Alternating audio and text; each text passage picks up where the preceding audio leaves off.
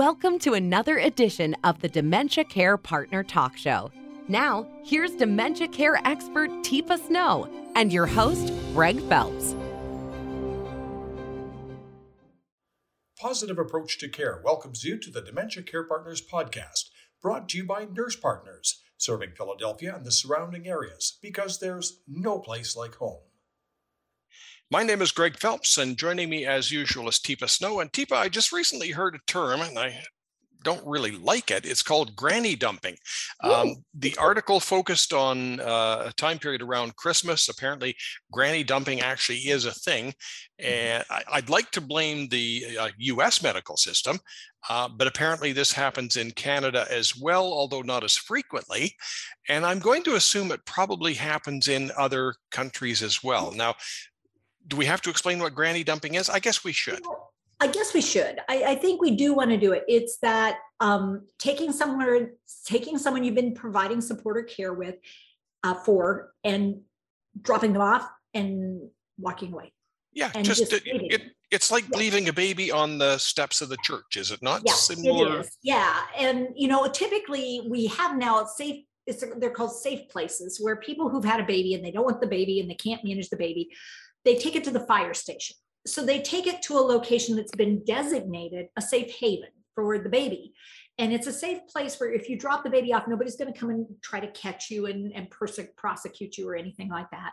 Um, it's considered a place where you can take um, a baby that you, you feel like you can't manage. But we don't have that for people who are um, caring for a family member and they reach a point where they go, I can't do this anymore. I just can't do it anymore. And we don't have that phenomenon. We don't have a safe place where you can take someone because it's just expected. You've got to figure it out. I mean, you're just going to have to do this. And so I think what's happening is that people are going, I'm done. I am so done. I don't know what to do. I'm not getting enough help. And the most common place people take them is the emergency room. Right. Yeah. I mean, they put them at the emergency room exit entrance and they're gone. They're just, they leave. Now, actually, during COVID, that's what we were told to do, which is not particularly helpful either. But um, it's also happening where people will take someone to like an assisted living or a nursing home. They got an okay to bring them in, but then they take them and that's it. That they leave and that's that's it. They never go back. So I'm um, assuming the ID disappears. The person doesn't necessarily yep. know who they are. So it's virtual abandonment. It's abandonment. So it's an abandonment phenomena, or it might even be the person's info is there, but there's no way to contact the person who brought them in. There's no way to find that person because that person's gone. They're done.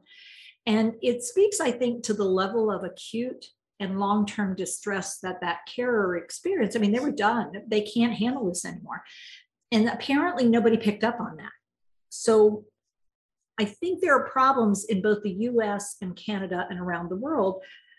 When someone is diagnosed with dementia, recognizing when I go in for anything and I or when you come and spend time and you check on me, the second person you need to turn to is my care and say, So, Greg, tell me how you've been doing because this has been going on for a while.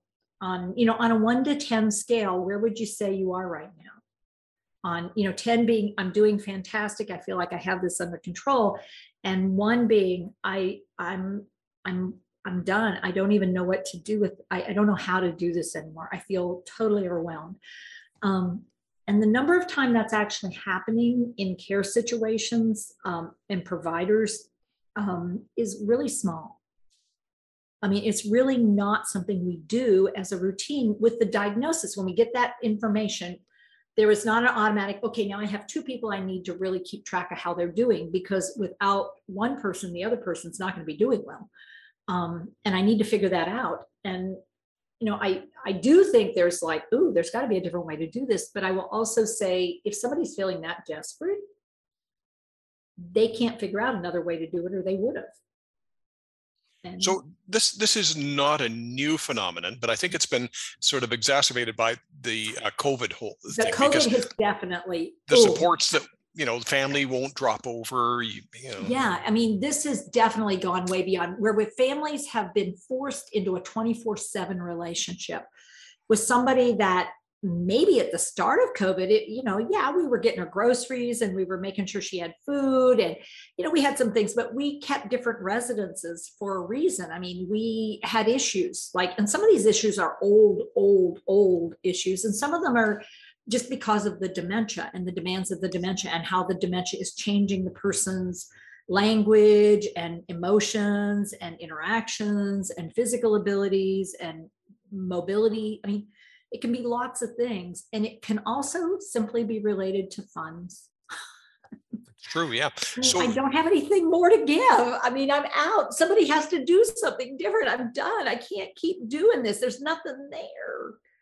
So we're not going to solve this in a in a 10 minute podcast. So what can we suggest that might be helpful at this particular point other than reach out I, do you think people actually will? Did they have the fortitude or well, they I mean, yeah so one of the problems is people aren't getting asked how are you doing? Here i mean with real intent of i do a thumbs up a thumbs neutral or a thumbs down. How are you doing? I mean having somebody ask you that well it's hard. Hmm it's hard. Tell me about that.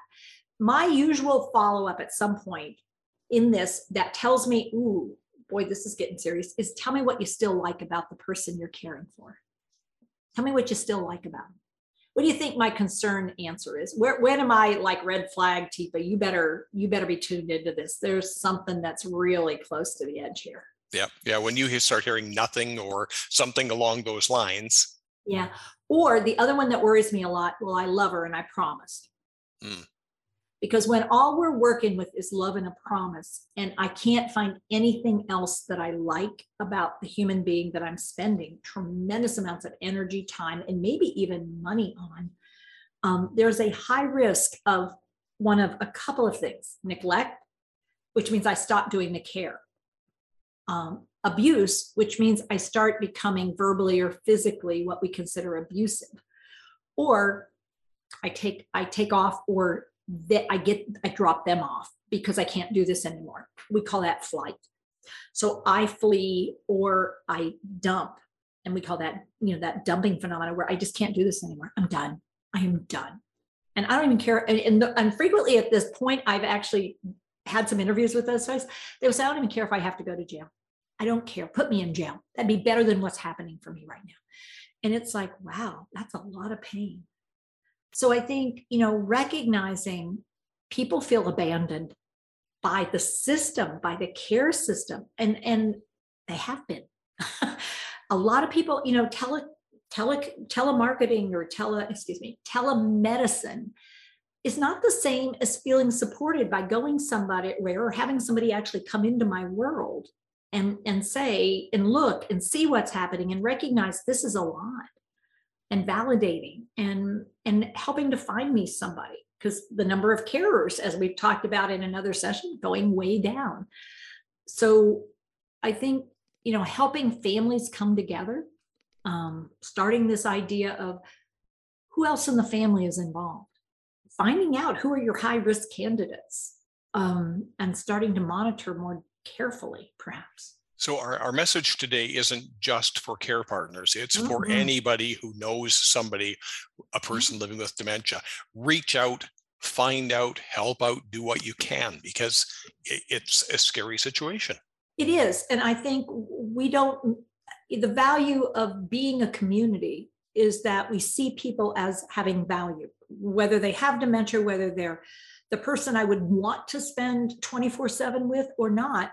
You know, as a community, we can make a difference. If we give a small amount, it could be the difference between an abandonment and somebody who is able to seek some assistance because they have enough energy to do that. Teepa, thank you very much. Thanks for addressing a tough subject, Greg. You've been listening to the Dementia Care Partners podcast, a presentation of Positive Approach to Care brought to you by Nurse Partners because there's no place like home check out their website at nursepartners.org.